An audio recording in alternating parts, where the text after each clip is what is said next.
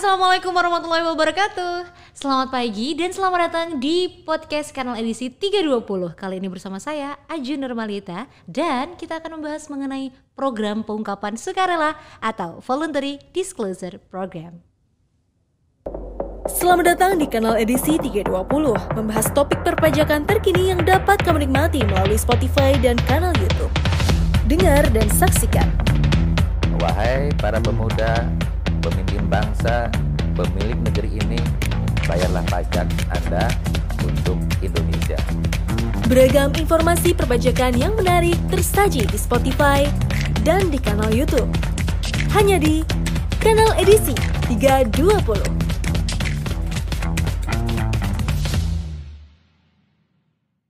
Nah kali ini kita ditemenin sama narasumber kita yang luar biasa. Siapa lagi kalau bukan Kang Roni Rovinka ya.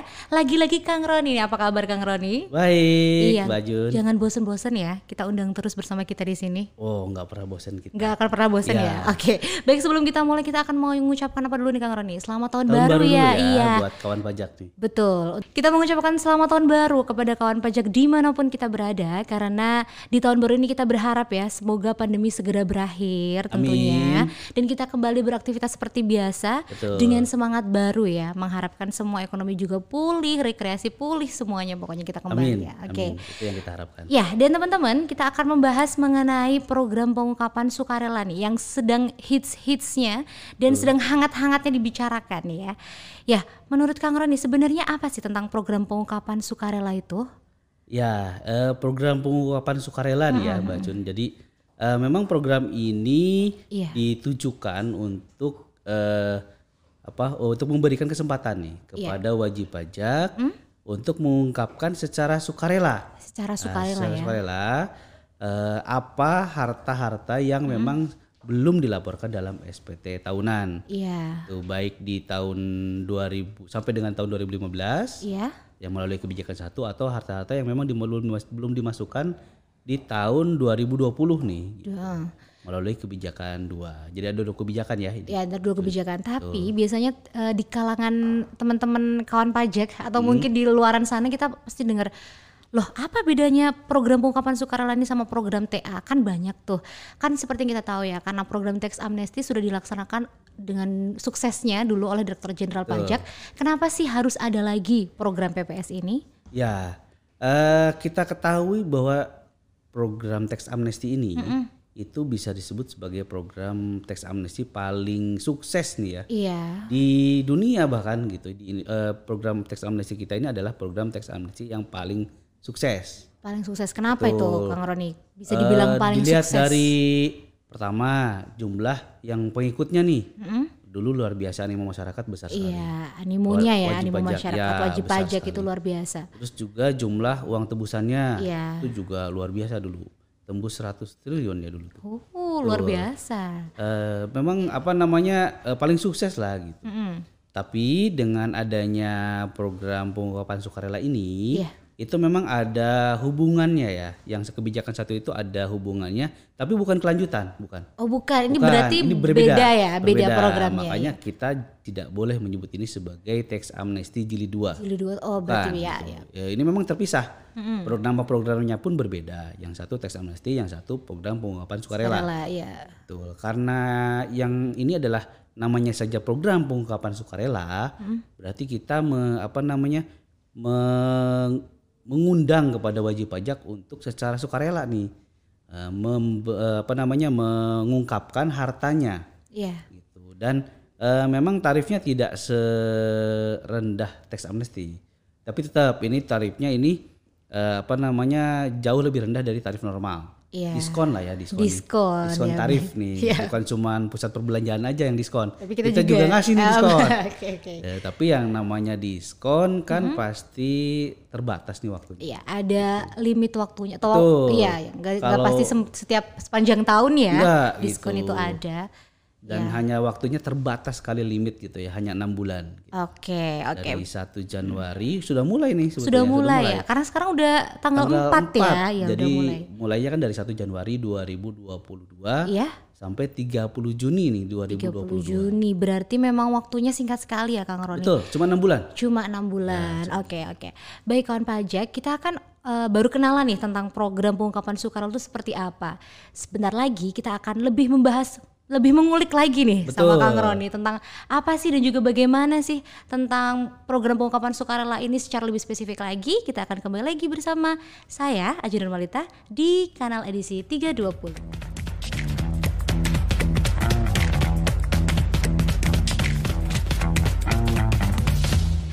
Oke kawan pajak kita kembali lagi di podcast kanal edisi 320 kita akan membahas lagi lebih mengulik lagi tentang program pengungkapan sukarela bersama Kang Roni Rovinka. Oke. Siap. Seperti yang kita tahu, hari ini kita sudah memasuki tanggal 4 Januari 2022. Kira-kira kawan pajak nih sudah menyiapkan apa aja nih untuk mengikuti program pengungkapan sukarela? Apa aja yang perlu kita siapkan? Coba kita tanya langsung ke Kang Roni. Kalau mau ikut program PPS ini gimana sih Kang? Apa aja sih yang perlu kita siapkan? Berkas-berkasnya, oh ya berkas-berkasnya. Oke, eh, sebelum kita apa namanya membahas mengenai berkas apa saja nih yang Iya. harus siapkan, kita akan bahas dulu mengenai siapa sih yang berhak untuk Nah, mengikuti ini. betul, ya. Oke. Nggak mungkin semua ya. Ya, nggak semua gitu. Karena ini berbeda nih antara Berbeda, kebijakan satu oke. dan kebijakan, Kebijakan dua. dua. Berbeda. Nah, kalau di kebijakan satu Mm-hmm. itu eh, adalah alumni TA. Oh, Intinya itulah. alumni, Nah, iya. Namanya alumni kan berarti pernah lulus nih. Iya.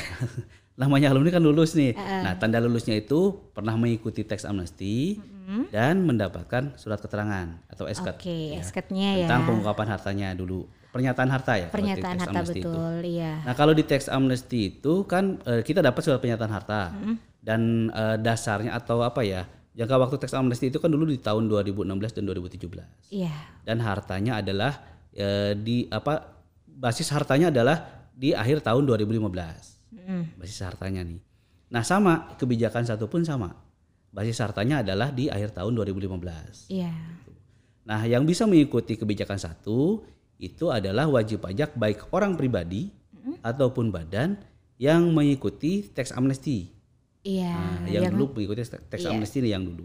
alumnus ya. Alumni lah, ya, alumnus. Berarti reuni lagi nih mereka. Reuni lagi, lagi. gitu. oke. Karena hartanya masih sama, gitu. Hartanya sama. Nah, eh ini sasarannya adalah buat orang-orang atau apa wajib pajak ya. Iya. Dan itu bisa untuk orang pribadi maupun badan. Hmm, berarti bisa. Syaratnya ya. cuma satu. Dulu pernah ikut Pernah teks ikut amnesti. teks amnesti itu dan syaratnya. mendapatkan surat keterangan. Yang dibuktikan dengan surat Ya, keterangan surat itu keterangannya, ya, yang ya. saat teks amnesti dulu. Betul. Iya. Eh, apa namanya hartanya itu dilihat. Ya. Eh, basis hartanya adalah akhir tahun 2015. Akhir tahun 2015 ya. ya. Ba- eh, karena kan ya namanya manusia nih ya, Mbak Jun. Manusia kan tempatnya salah dan lupa. Iya betul. Kan eh, seperti yang sudah saya bilang nih kadang Iya. ada yang lupa gitu kan. Iya. Ada yang kelewat. Ada yang kelewat. Nah, tapi kayaknya lebih banyak yang pura-pura lupa. Iya, pura-pura lupa Iya, ya. aduh, ya udah deh, pura-pura. Berarti sengaja dilupain nih. Ya, Iya, oke. udah cukup mantan saja yang dilupakan. Harta jangan. Harta Nah, jangan. Terutama diungkapkan nih. Iya. Gitu. Kalau mantan udah biar kubur aja lah. Jangan diungkapin Hmm, lagi Jangan, ya. jangan, jangan. Nanti bisa bermasalah. Aduh. Sama ini harta juga sama nih bisa bermasalah kalau nggak diungkapkan. Oh. Hmm, kalau mantan itu bermasalah kalau diungkap, kalau harta ini bermasalah kalau nggak diungkap. Kalau nggak di, justru. justru kebalikan Betul. Ya. Iya, kebalikannya. Ya Nah, bermasalahnya kenapa nih Kang Roni? Eh, karena gini, eh, undang-undang TA itu itu memberikan sanksi yang tegas. Iya. Jadi kalau ada harta yang kelewat ya atau tidak seluruhnya diungkap nih, Iya. tidak seluruhnya diungkap, maka sanksinya adalah sebesar 200%. Wow, Besar sekali kan? sangat besar. Nah, Nah, teman-teman mungkin ada nih kawan pajak di sini yang mendapatkan himbauan lah gitu ya atau mungkin SP2DK dari AR Iya. tentang harta yang di bawah 2015. Iya. Karena kita ada yang namanya pertukaran data ya atau eh, istilah kerennya namanya IOI atau Iya. singkatannya Automatic Exchange of Information gitu. Jadi kita kerjasama nih dengan bukan cuma di Indonesia aja bukan, Oh, Eh, dengan seluruh dunia terutama di anggota-anggota negara OECD nanti kepanjangan deh kalau dibahas Iya, ya. Eh, pokoknya ada pertukaran data lah gitu. Nah eh, mungkin dihimbau nih, oh ternyata eh, lupa gitu kan, ada yang belum diungkap. Dika- diberikanlah kesempatan untuk ya harta yang lupa-lupa itu iya. untuk diungkapkan di kebijakan satu ini. Oh, begitu ya. Jadi terutama yang tadi yang alumnus TA tadi Alumnus TA tadi. diberikan kesempatan untuk memberi mengungkapkan hartanya yang belum diungkap. Ya untuk menghindari sanksi yang Sanksi 200% tadi, itu ya. betul, Iya, gitu. Kan jauh nih 200% dibandingkan dengan tarif kebijakan satu. Iya. Nah, kita bahas nih sekarang. Oke, kita langsung penasaran ya apa tarifnya aja. berapa sih gitu? Jauh nggak dari 200%? Iya, selisih berapa sih kalau cuma berapa sih kalau cuma Ya, berapa kalau- doang lah kalau bisa ibu- bisa ternyata enggak lah ya. Ibu-ibu kan biasanya dihitung nih berapa nih kan kalau Iya sih selisih 100 perak aja dihitung kita. Nah, dihitung sama nih. Pasti kan wajib pajak juga mem- apa mencari eh, pemenuhan kewajiban itu yang memang paling ekonomis kan gitu. Iya. Itu sudah sifat sifat nature-nya manusia memang begitu. Pasti begitu. Makanya ada nih kebijakan apa kebijakan satu ini untuk memberikan eh, apa namanya diskon lah gitu ya eh, tentang tarifnya. Iya. Nah, di tarif di kebijakan satu ini eh, sekali lagi tarif kebijakan satu ini untuk yang alumnus TA Alumnus TA dan untuk yang harta sampai dengan tahun 2015. tahun 2015 dan ada harta siapa tahu ada harta yang lupa Nah, saat sampai- pengungkapan TA dulu ya. Betul, Iya. sampai dengan tahun 2015. 2015 aja nih, 2015 ya kawan pajak. Hmm, Nah, itu tarifnya adalah Iya. sebesar eh, ada tiga tarif nih, sama kebijakan juga juga ada tiga tarif. Sama Sama. Yang pertama tarifnya yang paling rendah adalah 6%. 6% ya, ini yang paling rendah nih. Hmm, Betul, nanti kita bahas nih yang 6% apa aja ya. Iya, oke. Nah, yang kedua ada 8%. 8%, Nah, yang ketiga 11%. 11% Jadi ya. tarifnya 6, 8 dan 11. Kalau gitu memang selisih jauh banget daripada kalau kita kena sanksi 200% ya Kang Roni ya. jauh lah, 200 dibanding dengan 6 Sangat jauh kalau gitu.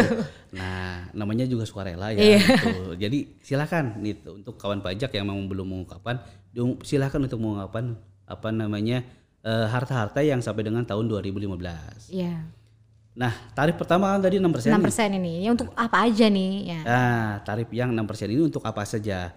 Nah, ini tarif 6% ini adalah untuk yang pertama untuk harta dalam negeri. Untuk harta dalam negeri ya. Yang kedua adalah untuk harta luar negeri yang direpatriasi.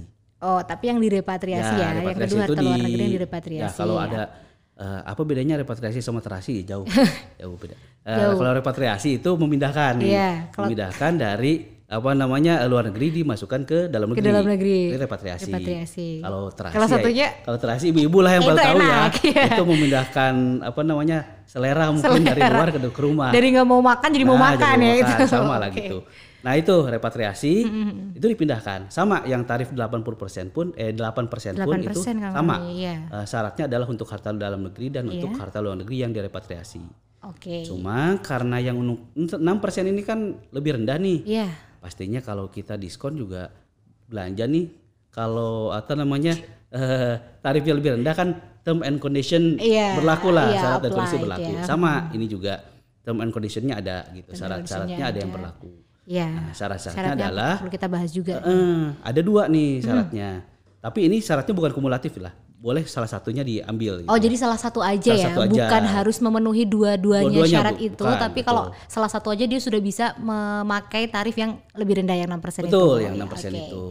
Nah, syaratnya adalah yang pertama ditempatkan di surat berharga negara. Oh ya, Ya, surat berharga negara. SBN ya. Ya, surat SBN. berharga negara itu apa? Bisa beberapa surat eh, instrumen utang yang memang diterbitkan oleh negara.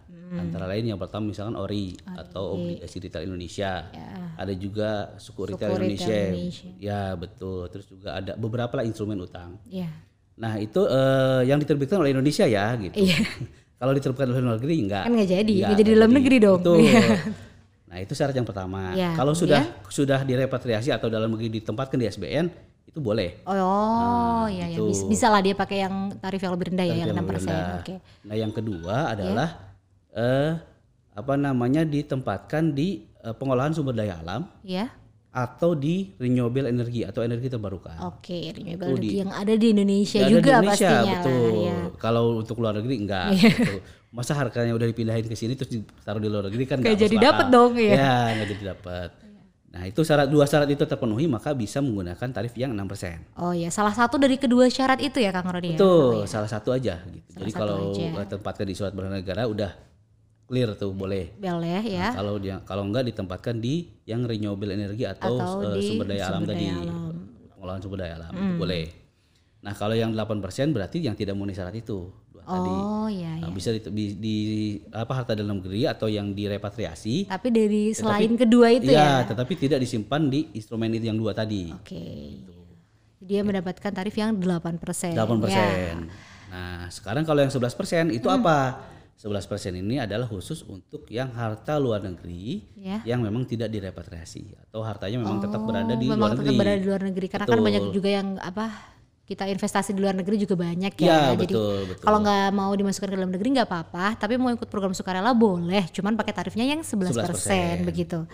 Oh, Eh, kawan pajak ini kan apa namanya? eh, kita tahu bahwa aset orang Indonesia di luar negeri itu ternyata banyak Iya, betul. dan diberikan kesempatan kalau memang perolehan hartanya sampai dengan 2015 diberikan kesempatan untuk ikut, yang kebijakan satu tadi dengan tarif yang eh, tadi ya 6, 8 dan 11. 6, 8 dan 11 ya. Jadi begitu kawan pajak. Kalau misalkan ada yang belum kita ungkap, kurang ungkap ya Kang Ya. Ya. Kurang ungkap selama TA sampai dengan 2015. Ya. Itu nanti bisa ikut di kebijakan satu dengan beberapa Tarif tadi. tarif tadi yang sudah tadi. dijelaskan oleh Kang Roni ya. Oke. Silahkan eh, eh, Pilih-pilih. pilih-pilih. Kami tidak me- menstrik bahwa harus ikut yang ini, yang Iya. ini enggak. Itu itu pilihannya ada di eh, apa namanya diserahkan kepada wajib pajak masing-masing Mm. untuk memilih mana kira-kira tarif yang yang lebih eh, apa sih yang ya sesuai. betul, yang sesuai gitu dan sesuai dengan kondisi dan eh, keinginan dari masing-masing wajib pajak. Iya, tapi betul sih karena wajib pajak diberikan keleluasaan untuk memilih tarif mana itu sesuai banget dengan nama programnya ya, program Betul, pengungkapan sukarela ya. sukarela. Jadi kita nggak ada pemaksaan, Iya. nggak ada eh harus tarif yang ini, harus mengikuti syarat ini. Syarat aja cuma satu yang harus dipenuhi kan salah satu gitu. Betul. Dan bisa memilih mau pakai tarif yang mana. Itu kan berarti memang secara sukarela ya wajib pajak Ya. itu untuk mengantisipasi daripada tiba-tiba dapat SP2DK wah terkaget-kaget nih tahu Terkaget-kaget. tahu data-data gue dari mana gitu kan Iya. Nah, ya sukarela, ya Iya, suka-suka dan harus rela. harus rela ya betul banget sekarang kita mau membicarakan tentang kebijakan dua nih Kang Roni ya. iya kita langsung aja ke kebijakan dua Betul. untuk kawan pajak Eh, mungkin ada yang masih kelewat tadi, ada yang oh kelewat. ada yang kelewat Jadi ya? eh, kita hitung di basis pajak itu kan 2015 nih, iya akhir tahun 2015. iya iya Nah terus nilainya berapa nih gitu kan? Hmm, Nilainya ini berapa? Nilainya. Yang harus kita cantumkan apakah nilai perolehannya atau nilai apanya nih? Hmm? iya Ya. iya Nah ya diatur di apa namanya di Undang-Undang HPP di klaster program pengungkapan sukarela. iya kelas program itu bahwa sukarela. untuk yang sampai untuk yang kebijakan satu itu Iya. betul-betul strict ditentukan. oh betul-betul strict Ya, ditentukan strict ya Jadi secara ketat lah diatur. gitu ya.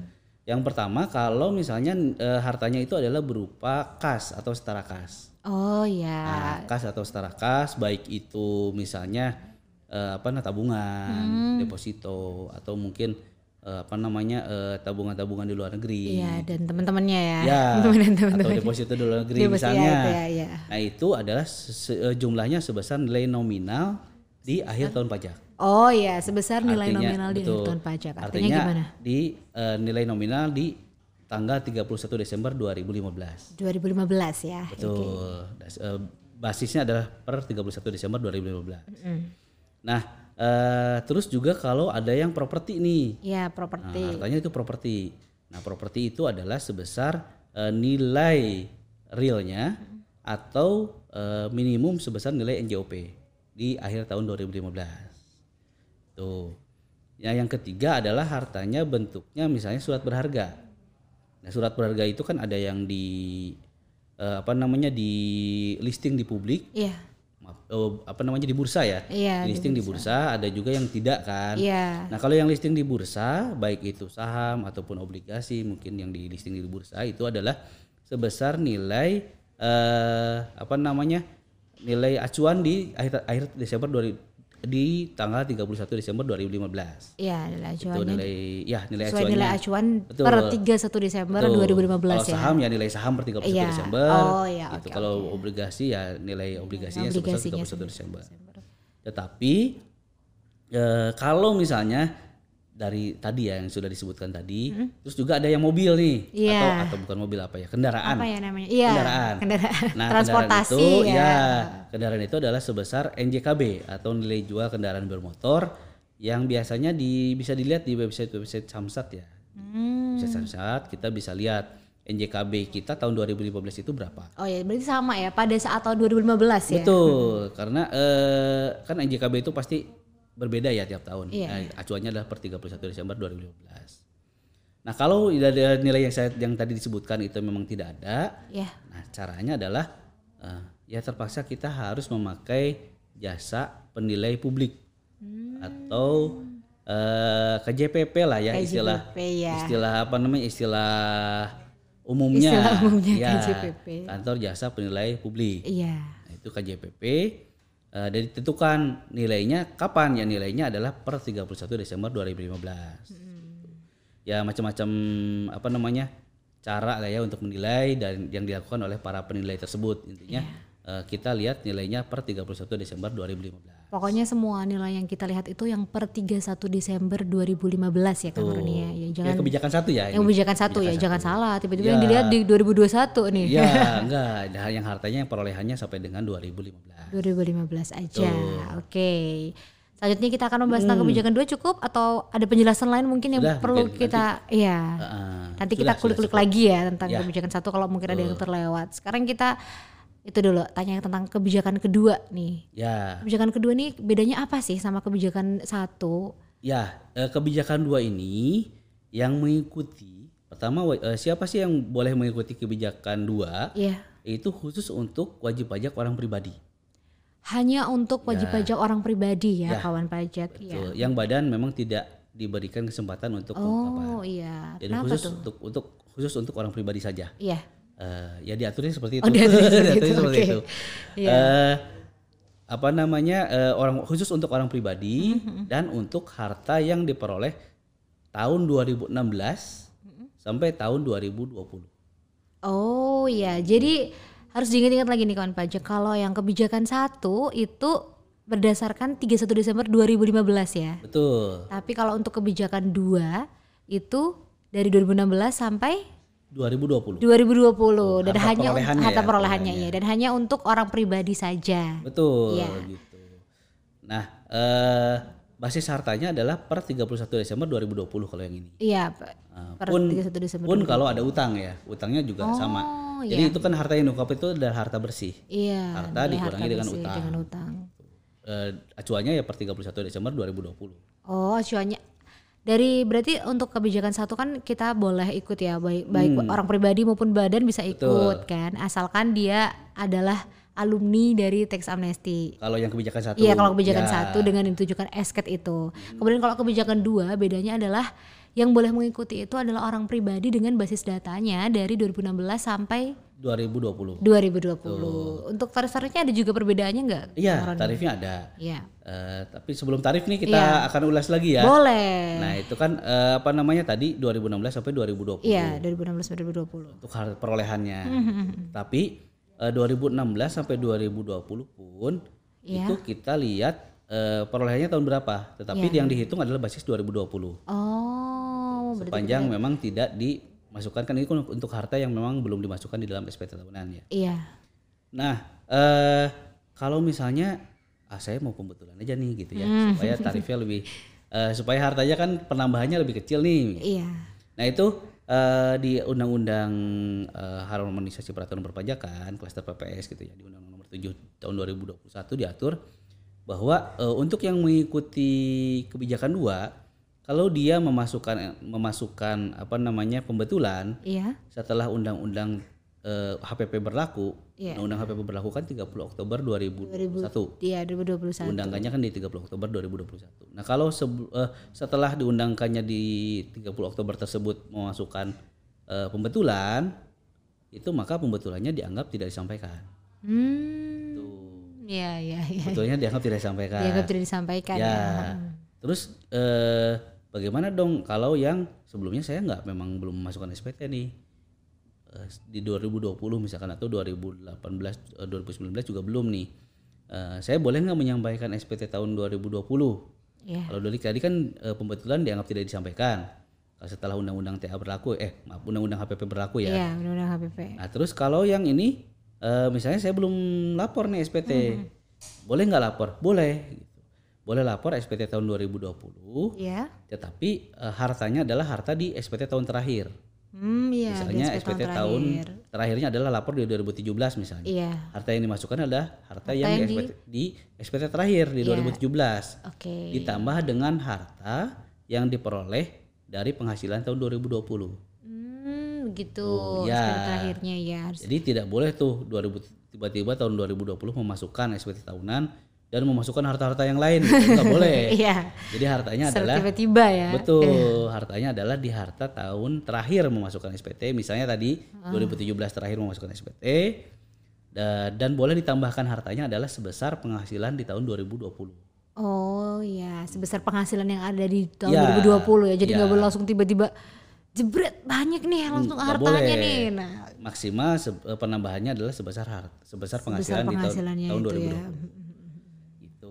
Nah, sekarang tarifnya nih. tarif ya. Nah, sekarang tarif tarifnya memang berbeda dengan kebijakan satu dan lebih tinggi. Ya, karena ini bukan untuk alumni tax TA, amnesty betul, ya. gitu. ya. Jadi eh, memang TA, eh, tarifnya yang kebijakan satu itu lebih rendah karena sebagai penghargaan juga nih untuk Iya. yang sudah mengikuti tax amnesty. Ya apresiasi, Apresiasi. Direktorat Jenderal Pajak kepada Betul. wajib pajak yang telah mengikuti tax amnesty dan menyukseskan program itu ya, Ya. Kang Roni ya. Nah, untuk yang kebijakan dua ini itu tarifnya berbeda. Nah, kalau tadi kan 6, 8 dan 11, Dan 11 ya. sekarang tarifnya adalah 12, 14 dan 18. Iya, wah, memang selisih sih, tapi nggak sebesar kalau kita tidak mengungkapkan ya Kang Iya, ya. betul gitu. Dan eh, apa namanya? ada privilege tambahan nih. Iya, privilege-nya betul. Kalau di kita sudah mengungkapkan harta karena tidak akan diterbitkan ketetapan atau mungkin tidak akan diperiksa Oh, tidak akan diperiksa. eh, sampai dengan tahun 2020. Oh ya, ketika kita sudah mengungkapkan harta-harta yang kita lupa itu, nggak akan Hmm. Tidak kita akan- kena periksa ya. Tidak akan diperiksa Iya. sepanjang memang tidak ditemukan harta lain yang belum diungkapkan. Oh, tapi Nah, jadi intinya kalau mau diungkap ya ungkaplah semua. enggaklah semua ya. Betul, Terus supaya daripada tiba-tiba ternyata ada yang kita dapat dari data karena kita join apa tuh namanya? IOI tadi Iya, ya? IOI Ya. tadi. Tiba-tiba ada lagi, kaget lagi dan nggak tahu mungkin di tahun depan apakah akan ada program PPS lagi atau tidak. Jadi lebih baik diungkapkan saja semuanya Betul. ya. Eh, intinya sih program tax amnesty atau mungkin sekarang PPS ini kan Iya, PPS. eh, jangan diharapkan akan terulang lagi di Iya. tahun-tahun mendatang gitu. Enggak. Emang ini kesempatan yang terbatas dan eh, kita tidak akan pernah tahu apa yang terjadi di masa depan. Gitu ya. Benar. Eh, Intinya kalau kita eh, mengungkapkan sesuai dengan eh, aturan perpajakan, maka Iya. kita pasti lebih tenang. Iya, betul. Dan sudah dijamin loh, ini tidak akan ada pemeriksaan. Iya, Sepanjang sudah. harta tersebut sudah diungkapkan. Iya benar. Berarti ber- berarti benar-benar langkah yang tepat ketika kawan pajak itu memilih untuk mengikuti program pengungkapan sukarela karena di sini sudah ada jaminan sendiri dari Direk- Direktorat Jenderal Pajak ya, Ya, Roni ya. Kalau memang sudah semua hartanya itu diungkap, nggak bakal ada pemeriksaan. Itu kan sudah merupakan eh apa ya? Eh, itu, itu sudah sudah janji yang tertuang di undang-undang. Iya Ya, gitu janji lah. betul. Janji yang sudah tertuang di undang-undang. Jadi tidak Janji. mungkin dilanggar gitu Iya, ya. karena sudah ada hitam di atas Sudah betul, putihnya. sudah Iya, ditetapkan betul. undang-undang loh gitu ya.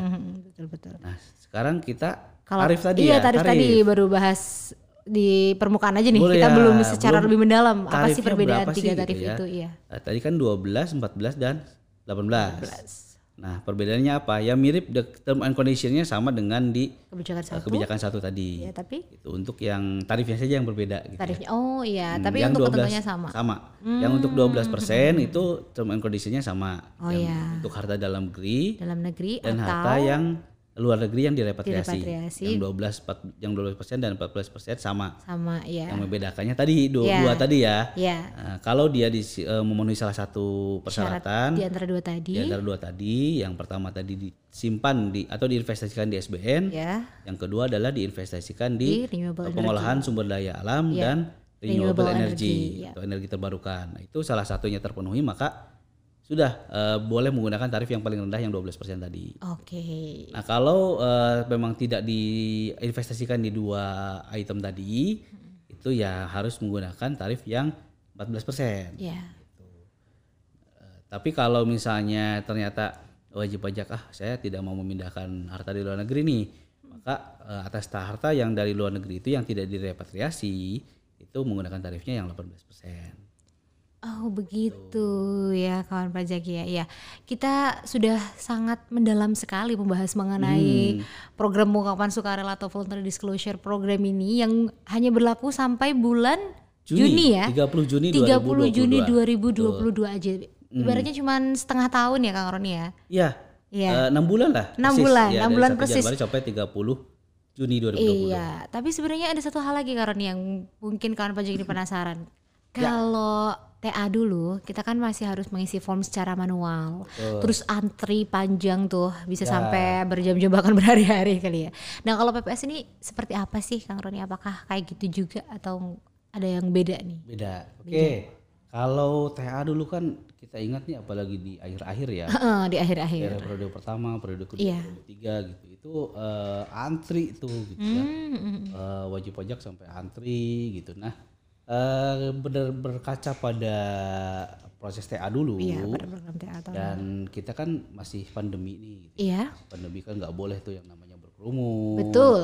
Eh, apa namanya eh, kunjungan pun dibatasi. Hmm.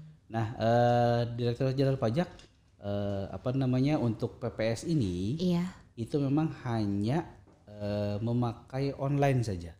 Hanya online Hanya online saja, ya. Jadi tidak ada lagi tuh yang namanya mengikuti PPS seperti dulu ambil ambil apa namanya nomor antrian, Hmm, iya. apa eh, antri terus Iya. diterima oleh petugas. Sekarang eh, tidak ada lagi proses yang manual. Tidak Semuanya sudah full online. Oh, semuanya sudah full Semuanya online, ya. gitu. Eh, full online-nya itu kalau ada yang oh, online-nya di mana nih? Iya, Gitu. biasanya kan bingung nih, iya. Online-nya di mana nih?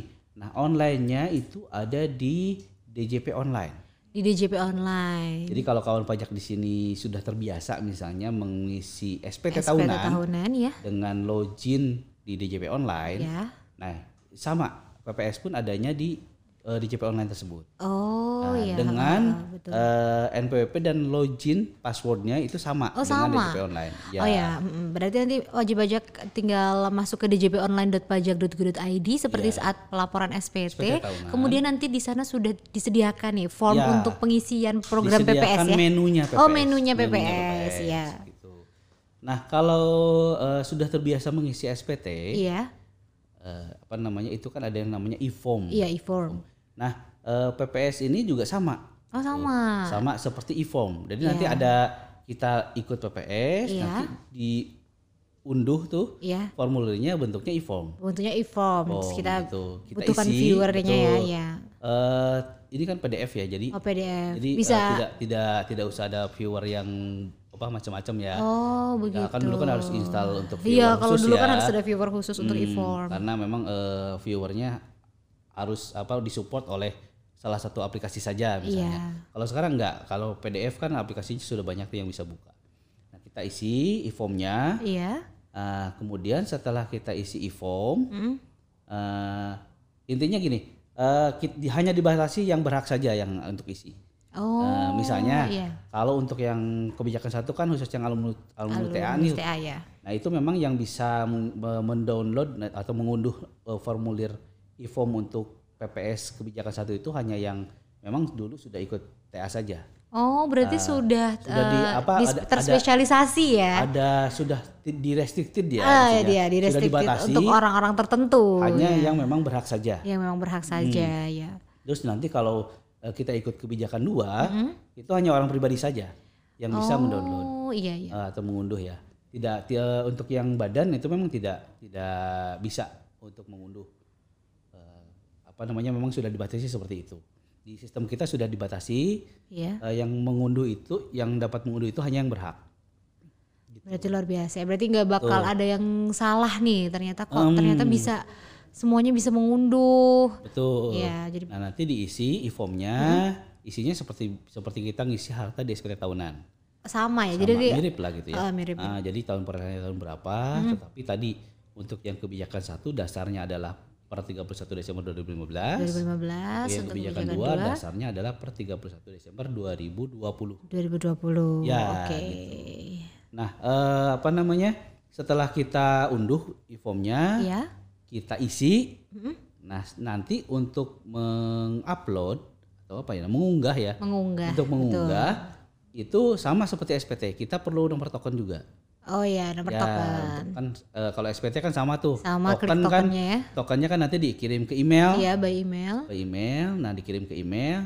Nah, kemudian kita masukkan tuh nomor eh, tokennya, Ya. nomor tokennya dimasukkan, lalu kemudian kita Kirim. unggah. Oh ya, kita Nah, unggah. bisa dikirim lah, unggah Iya, dulu, klik. unggah. Unggah. Nanti akan ada tombol bahwa sudah ada arsip. Kita. Gitu. Oh, iya Nah betul. itu bisa dirubah kemudian bisa gitu lah. Hmm, Se- eh, selama setelah- masih berlaku atau selama maksudnya arsip itu sepanjang memang belum dibayar Oh itu iya. bisa dirubah.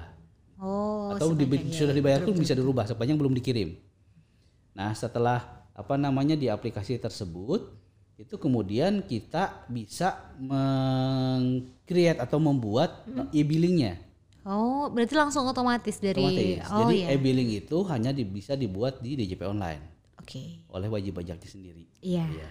Nah kalau SPT kan e-billing bisa dibuat siapa saja, Hmm. atau kita juga mau apa namanya eh, e-billing itu dibuat eh, apa namanya nominalnya kan kita masukkan tuh. Iya. Kalau ini dibuat otomatis nanti bisa di create dengan jumlah pembayaran disesuaikan dengan formulir yang kita isi gitu. Jadi e-billingnya nanti dibuat, kemudian eh, setelah dibuat di DJP online juga ya Iya. setelah dibuat dan dibuat itu kalau kita sudah me- ada arsip untuk eh, apa namanya e-formnya. Kalau tanpa arsip kita nggak bisa nggak bisa dibuat e-billing dulu nih. gitu. Jadi harus sesuai Berarti dengan harus harus sesuai jumlahnya harus sesuai dengan eh, yang kita isi iya. e-formnya itu. Nanti e-billingnya berapa dibuat. Nah kalau misalnya sudah eh, ada e-billingnya kita bisa bayar tuh gitu ke eh, apa namanya bank persepsi atau Hmm. mungkin di tempat pembayaran lain yang memang me- apa namanya Melayani pembayaran melayani tersebut pembayaran untuk pajak ya. ya. Iya. Nah setelah e-billing tersebut dibayar, kemudian eh, apa namanya eh, kita bisa mengirimkan file Kirimkan tersebut. file tersebut. Nah, kalau sudah dikirimkan ya sudah eh, apa namanya dimasukkan NTPN-nya, Iya. lalu kemudian kita kirim. Kita kirim Ya sudah kalau dikirim nanti akan langsung muncul ada buktinya. eh, betul ya buktinya kan di situ ada tuh Iya. dimasuk ke email ya. Iya, sudah masuk ke Ke email. email nanti surat keterangannya pun nanti akan langsung terbit. Oh, langsung terbit Betul. setelah kita kirim ya. Kita kirim. Setelah kita kirim berarti surat keterangannya langsung langsung terbit. terbit. Eh, Nah nanti eh, akan dilakukan penelitian di belakang. Hmm, iya. Jadi eh, sekarang penelitiannya akan dilakukan eh, setelah surat keterangannya terbit. Oh, begitu. Jadi dilakukan Iya, penelitian. Eh, kalau memang eh, apa namanya eh, sudah sesuai, Hmm. maka tidak akan lagi eh, apa namanya pembatalan atau mungkin eh, keharusan untuk membayar lebih gitu ya tidak ada. Tetapi kalau misalkan eh, berdasarkan hasil penelitian ditemukan ternyata kita ini ada kekurangan membayar Iya. atau mungkin ada kesalahan tulis atau apa nanti akan dilakukan verifikasi. Oh, begitu berarti sepanjang belum dikirim formulir tersebut, wajib pajak masih bisa eh, mengganti atau Mengedit ya, menambahkan ya, mengedit Men- ngedit lah, ya eh, betul, mengedit. misalkan ada daftar harta yang mungkin lupa-lupa atau Iya. belum eh bentar deh diingat-ingat satu-satu dulu inputnya Ya, gitu masih betul, bisa ya masih Kang. Roni. Iya betul banget. Berarti kawan pajak tadi sudah kita dengarkan bersama informasi tentang program pengungkapan sukarela atau voluntary disclosure program yang merupakan salah satu program unggulan ya. Ya. program unggulannya Eh, Undang-Undang intinya- Harmonisasi Peraturan intinya, eh, Perpajakan. program yang eh, apa ya digulirkan hanya di Iya, enam bulan ini ya. Hanya di enam bulan ini Enam bulan karena ini. untuk menimbulkan, menimbulkan, untuk untuk membangkitkan. mengu- eh, untuk ya intinya gini eh, kalau dulu berjuang pahlawan itu berjuang dengan senjata Iya. maka sekarang kecintaan terhadap negara itu diwujudkan. diwujudkan melalui ketaatan kita terhadap untuk membayar kontribusi ke negara khususnya Betul pajak ya banget, iya. Karena ya kontribusi warga negara ini bisa dirasakan oleh semua warga negara Betul. juga ya, dari kita Karena- untuk kita ya. Iya. Ya betul banget. Dan juga kawan pajak mengingatkan kembali, ini sudah tanggal 4 Januari. Kita sudah mengetahui informasi tentang program pengungkapan sukarela ini. Jadi tunggu apa lagi? Ayo ikut program pengungkapan sukarela karena seperti yang dikatakan oleh Kang Roni tadi, belum tentu kesempatan ini datang dua kali. Dan untuk kawan pajak mungkin yang masih butuh pertanyaan ataupun juga informasi lebih lanjut, dan satu lagi nih mbak Jun oh yang satu lagi, Eh, kita himbau memang jangan di nanti nanti jangan dinanti-nanti. jangan di akhir akhirkan Iya, jangan di akhir-akhirkan. silakan kalau memang datanya sudah siap Iya betul, karena sudah dikasih tahu sama Kang betul. tadi ya, apa-apa saja yang perlu Betul, disiapkan. datanya sudah siap uang uangnya sudah ada Iya, untuk membayar tebusan tadi betul. silakan Disegerakan. jangan di akhir- disegerakan jangan di akhir akhirkan Jangan di akhir karena karena ya gitu kadang ya kalau kita ini eh, budayanya seperti itu iya budayanya budaya gitu. Belum mepet ah. tuh, Ntar ah masih masih bulan 6 nih baru ah, bulan ada 1. peribahasa makin up- makin mepet makin update katanya. tapi enggak lah jangan untuk di sini iya. Ah, kita eh, tidak akan ada perubahan lagi insya Allah untuk aturan Iya. maka ya silakan kalau memang sudah ada apa namanya sudah ada eh, hartanya sudah jelas tuh Iya. harta mana saja yang mau diungkapkan, terus juga eh, uangnya memang sudah ada, silakan disegerakan jangan dinanti nanti. Ya justru karena masih ada waktu yang tersisa masih ada Betul. kurang lebih lima bulan ini bukan untuk biar kita dinanti-nantikan ya, tapi Iya. karena supaya kita masih bisa merefleksi lagi kira-kira apa nih yang Dan masih dan belum yang satu masih lagi belum. satu lagi nih Mbak Yun bahwa eh, surat eh, pemberitahuan pengungkapan harta Iya. gitu ya. Itu tidak hanya boleh dilakukan sekali. Iya. Jadi intinya kalau misalkan sekarang kita sudah ungkap, oh ternyata di kemudian eh, di jang, asal jangka waktunya sampai enam bulan ini Sampai 30 Juni sudah besok 30 sampai Juni ini, 2022. Ternyata ada yang kurang nih. Boleh kita menyampaikan masih SPPH kedua. Oh, iya. SPPH ketiga juga boleh. Iya, Tuh. berarti memang harus segera ya, Segera, karena untuk gitu. berjaga-jaga semisal ada mungkin yang uh, Betul. kawan pajak masih ada lupa-lupanya Ya, gitu kan, tak- karena belum nih- tentu ya. Ya, takutnya kan kalau di nanti-nanti ada yang lupa, Wah, kan nggak bisa lagi menyampaikan lagi. ya. Dan belum tentu bakal ada PPS lagi kan, Iya, Kang iya, Roni. betul, Iya betul, betul. banget. Eh, apa namanya program ini jangan di jangan di jangan sampai di ke depannya itu di di apa di nanti nanti ya. Iya kayak eh, besok jangan, ada lagi deh, eh, ada lagi deh. Kapan ya ada lagi, kapan ya ada lagi enggak. Iya. Nah silahkan untuk dimanfaatkan nih di enam bulan ini secara maksimal, eh, apa namanya eh, secara apa eh, taat ya gitu. Iya. Semuanya diungkapkan secara maksimal nih Iya. gitu ya dan eh, kalau bisa ya semuanya sudah diungkapkan sajalah, jangan ada yang di jangan ada yang di apa namanya di Tutup-tutupi. tutupi lagi. Iya. Eh, Karena ini kalau- merupakan kesempatan emas Betul, ya, kesempatan yang langka. pajak nih jangan ada dusta di antara kita. Waduh, betul. Ya, jangan, ada- sampai jangan ada. harta yang tidak diungkapkan. gitu Iya. ya. Ya betul banget. Dan juga untuk kawan pajak mengingatkan kembali untuk kawan pajak yang mungkin masih butuh informasi tentang program PPS ini bisa langsung klik aja di website pajak.go.id ya Kang Roni ya. Ya, betul. Dan untuk kawan pajak mungkin yang masih bingung tentang panduan, mengisi formulir atau apa, bisa datang saja ke kantor pajak tapi harus antri dulu ya Kang Roni ya. Iya, dan antriannya sekarang online ya. Online. Betul ya. Di kunjung.pajak.go.id dan juga bisa langsung telepon di call center khusus nih. Direktorat Jenderal Pajak telah menyiapkan call center Ya. Jadi khusus ini untuk call PPS centernya ya. khusus untuk yang PPS saja. Iya betul di 15008 ya Kang Roni ya. Betul. Ya. Baik kawan pajak, kita sudah mendengarkan secara terperinci dan secara mendalam mengenai program pengungkapan sukarela ini. Dan jangan lupa karena sudah tanggal 4 Januari nih, kembali saya ingatkan sudah 4 Januari. Segera langsung lengkapi dokumen-dokumen yang akan digunakan untuk mengikuti program pengungkapan sukarela. Kita sudahi podcast kali ini ya Kang Roni ya. Ya. Kita sudah podcast kali ini kawan pajak dan terima kasih banyak untuk kawan pajak yang telah menyaksikan dan mendengarkan podcast kita selalu dan tetap bersama kita di podcast kanal edisi 320 bersama saya Aju Normalita dengan tema-tema lain yang tidak kalah menarik. Tetap jaga protokol kesehatan dan Kang Roni terima kasih banyak telah Sama-sama, menyempatkan waktunya untuk hadir dan membagi ilmunya bersama kita tentang informasi program pengungkapan sukarela. Jangan lupa untuk tetap menjaga protokol kesehatan dan pajak, Pajak kuat Indonesia Indonesia, maju. maju.